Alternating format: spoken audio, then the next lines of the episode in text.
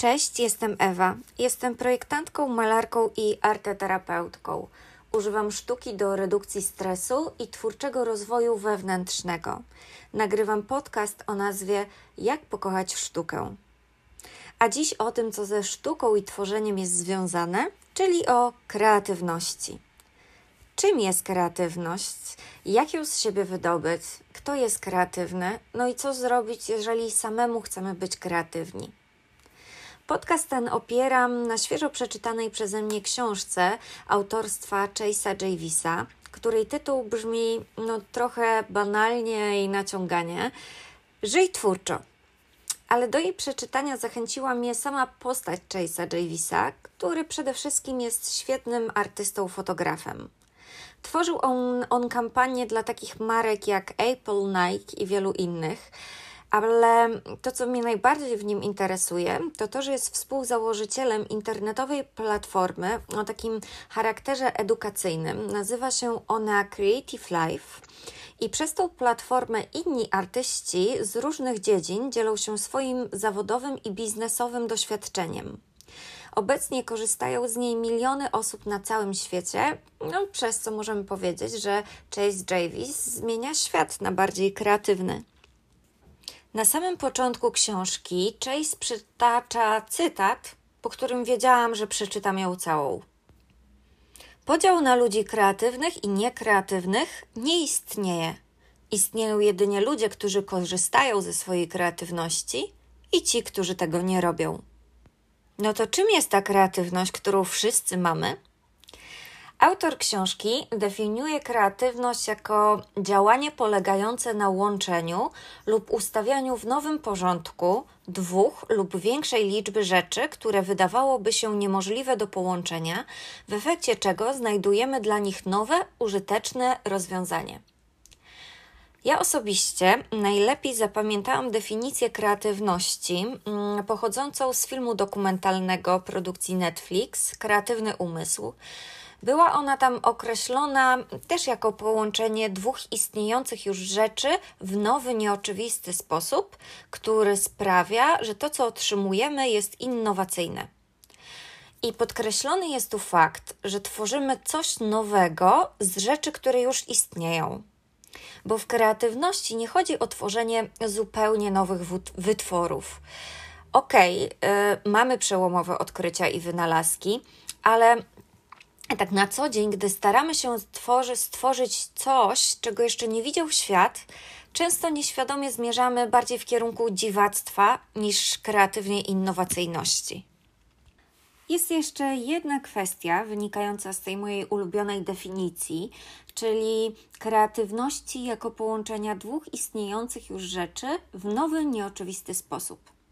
To zdanie ukształtowało mój sposób patrzenia na świat bo coś kreatywnego kojarzy nam się zazwyczaj przede wszystkim z czymś nowym.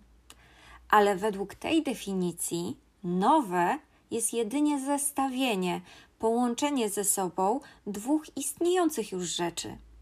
Czyli im więcej wiemy, im więcej świata poznajemy, tym więcej rzeczy znamy i tym więcej kombinacji tych rzeczy możemy stworzyć, czyli tym bardziej jesteśmy kreatywni. Jeśli zamykamy się tylko w jednej dziedzinie, oczywiście możemy być bardzo dokładnymi ekspertami i tego nie podważam, ale im węższy krąg naszych zainteresowań, tym trudniej o nowe, zaskakujące połączenia i kombinacje, czyli tym trudniej o kreatywność.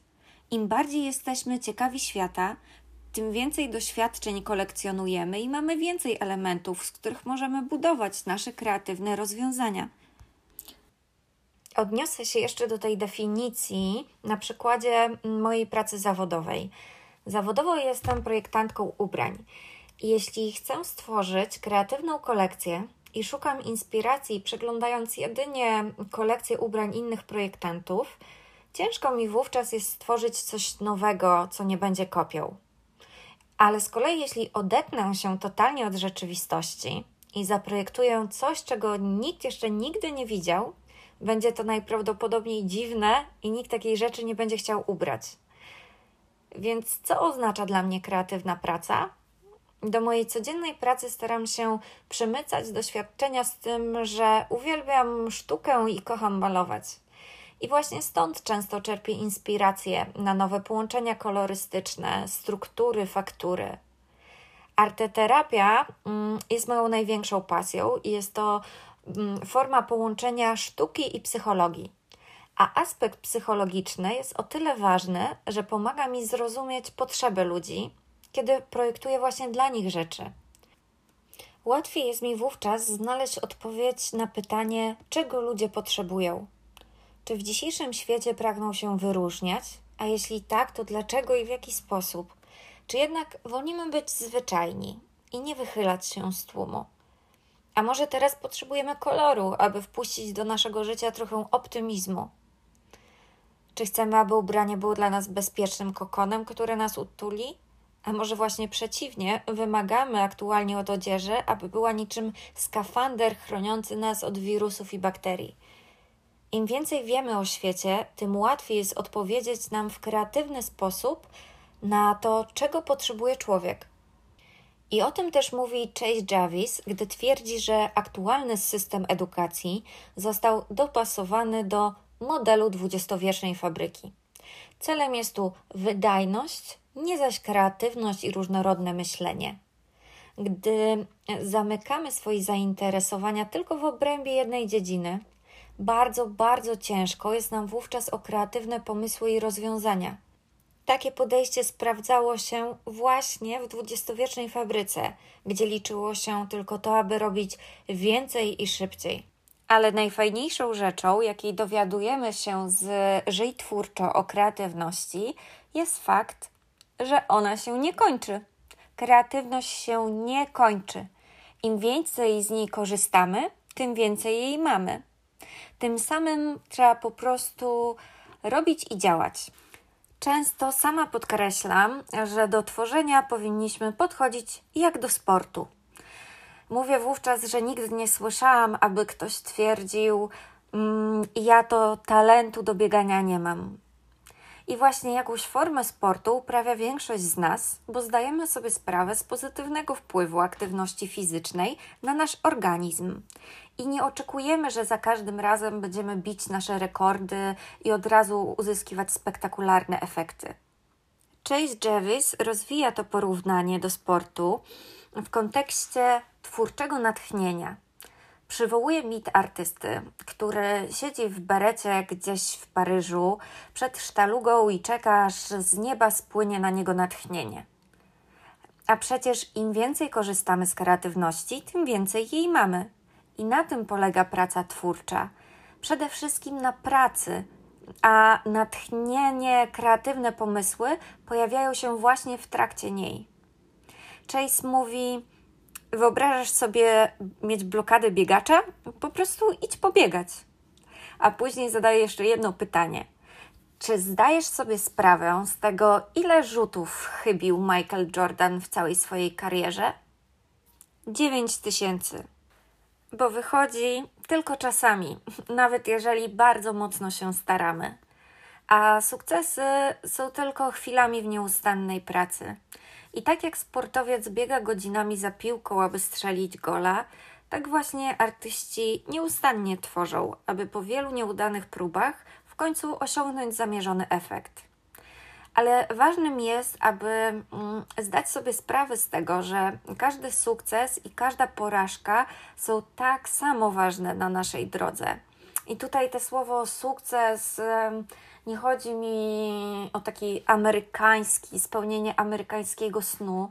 E, chodzi mi po prostu o te momenty, kiedy mamy takie zadowolenie z siebie, takie poczucie, że jest, udało mi się i czujemy tą fajną taką energię. No i paradoksalnie, im więcej porażek po drodze poniesiemy, tym więcej wiemy o tym, jak ten e, sukces osiągnąć. E, Im więcej zamalowanych kartek wyrzucę do kosza, tym większe prawdopodobieństwo jest, że następna praca będzie taka, jaką sobie wymarzyłam. W książce Żyj Twórczo odnajdujemy również kilka praktycznych rad, jak zorganizować sobie nasze codzienne życie i przestrzeń, aby tworzenie stało się dla nas nawykiem. Przede wszystkim powinniśmy zaplanować czas na prace twórcze i trzymać się tych wyznaczonych godzin bez względu na to, czy mamy natchnienie, czy nie. czy nam się chce, czy nie chce. Jednocześnie powinniśmy wyznaczać sobie cele lub po prostu, jak ja to lubię, marzyć, aby wiedzieć, gdzie chcemy dojść. Myśleć o tym, jak nasze życie chcemy, aby wyglądało za 5 lat, za 10. Wbrew pozorom, to już za chwilę, a my powinniśmy wiedzieć, jaką drogą chcemy iść. Bo najgorsze, co może się na końcu okazać, to że osiągnęliśmy szczyty, ale nie swoje. Spełnialiśmy marzenia, ale te należące do innych ludzi. Tylko też nie przesadzajmy i nie planujmy zbyt długo. Chase Jarvis używa takiego sformułowania król początków. Wiadomo, to taki ktoś, kto idealnie wszystko zaplanuje, świetnie się przygotuje do rozpoczęcia zadania, ale nic nie kończy, a jednocześnie rozpoczyna co chwilę coś nowego. Dlatego tak ważnym jest, aby większość czasu zaplanowanego przez nas na tworzenie było konkretną pracą manualną i każdą rozpoczętą pracę powinniśmy kończyć, pamiętając o tym, że porażki uczą nas tak samo dużo jak sukcesy. I co ważne, nie zaczynajmy od kupowania sprzętu najwyższej jakości, bo to jest jakaś pułapka dzisiejszych konsumpcyjnych czasów i bardzo, ale to bardzo niebezpieczna blokada, gdy mm, wydaje nam się, że nie stać nas na skompletowanie narzędzi potrzebnych do rozpoczęcia tworzenia.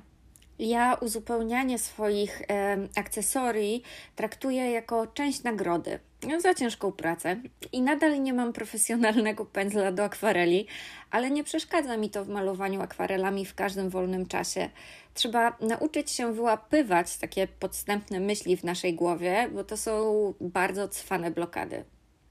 Co jeszcze mówi Chase, to to, że wysnuwa on taką tezę, do której ja osobiście nie jestem do końca przekonana, ale trzeba przyznać, że coś w tym jest. Chodzi o położenie nacisku na ilość. Według autora świadomość, że nie musimy mieć cały czas na uwadze perfekcyjnego efektu, eliminuje stres i niepokój. Nastawia Twój umysł na powtarzalność, która z kolei pomaga podejmować ryzyko niezbędne do tego, by wykształcić nasz indywidualny styl. No i właśnie twierdzi, że najlepszą metodą na odkrycie i rozwinięcie swojego unikatowego stylu jest robienie tych samych rzeczy wiele razy. Tutaj przytoczę Wam cytat. Jeśli będziesz usiłował sztucznie zaszczepić jakiś styl do swoich dzieł, będzie to brzmiało fałszywie.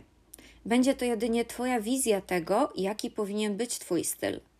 Tymczasem musi on wypłynąć samoczynnie z wewnątrz, z Twojej pracy, ze sposobu, w jaki podchodzisz do swoich działań. Nie wysiaduj, rozmyślając nad tym.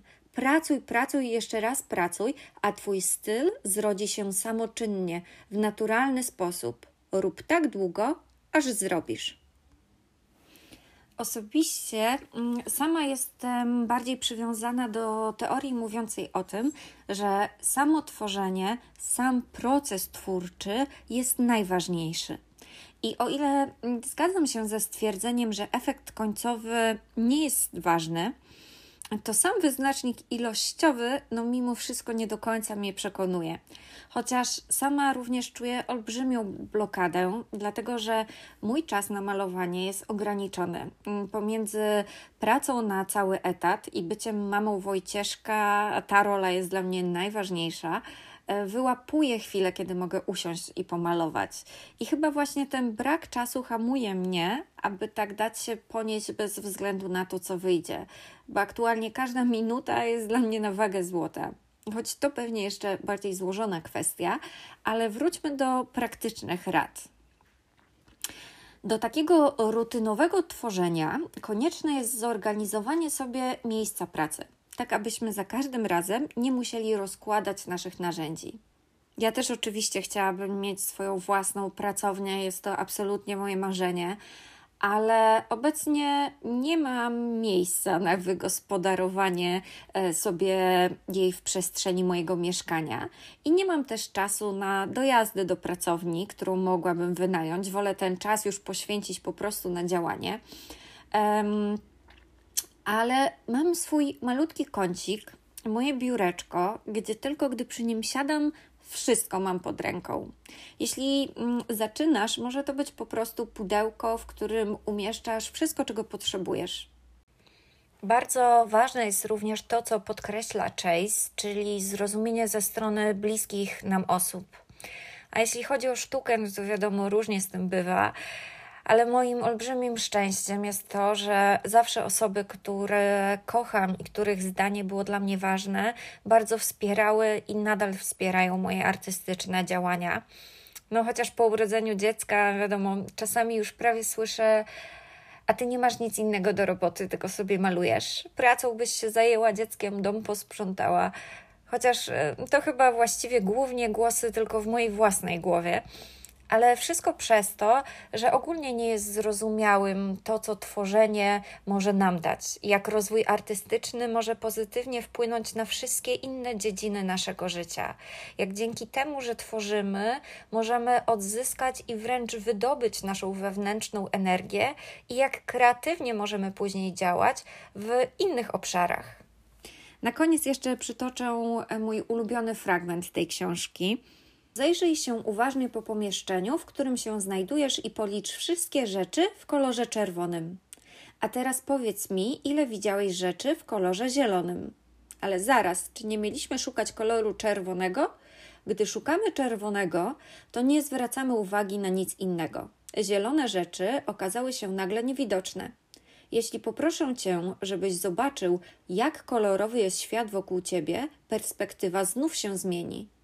Gdy powiesz swojemu umysłowi, że szukasz wszystkich kolorów, zaczniesz dostrzegać nowe odcienie i tony, bogactwo i głębie, Twoja świadomość koloru wejdzie na dużo wyższy poziom.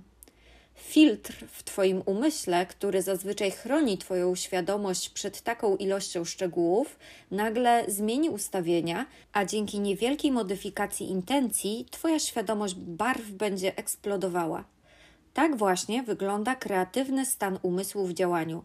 To samo dzieje się, gdy pracujesz nad jakimś projektem, niezależnie od swojej woli, widzisz świat przez zupełnie inną soczewkę. No i właśnie tak powinniśmy zaprogramować nasz umysł na kreatywne tworzenie. Ustalić sobie cele i świadomie do nich dążyć. Wymarzyć sobie życie i codziennie dostrzegać możliwości, a nie przeszkody i nawet nie zauważymy, kiedy cały wszechświat zacznie nam sprzyjać. I kończąc słowami Chase'a Javisa, autora książki Żyj twórczo, życie nie jest bajką, a bez kreatywności nie będzie nią w jeszcze większym stopniu. Dziękuję. Jeśli uważasz te treści za wartościowe, proszę podziel się tym podcastem w swoich mediach społecznościowych, Instagramie lub też Facebooku. Niech inni też pokochają sztukę. Do usłyszenia. Ewa.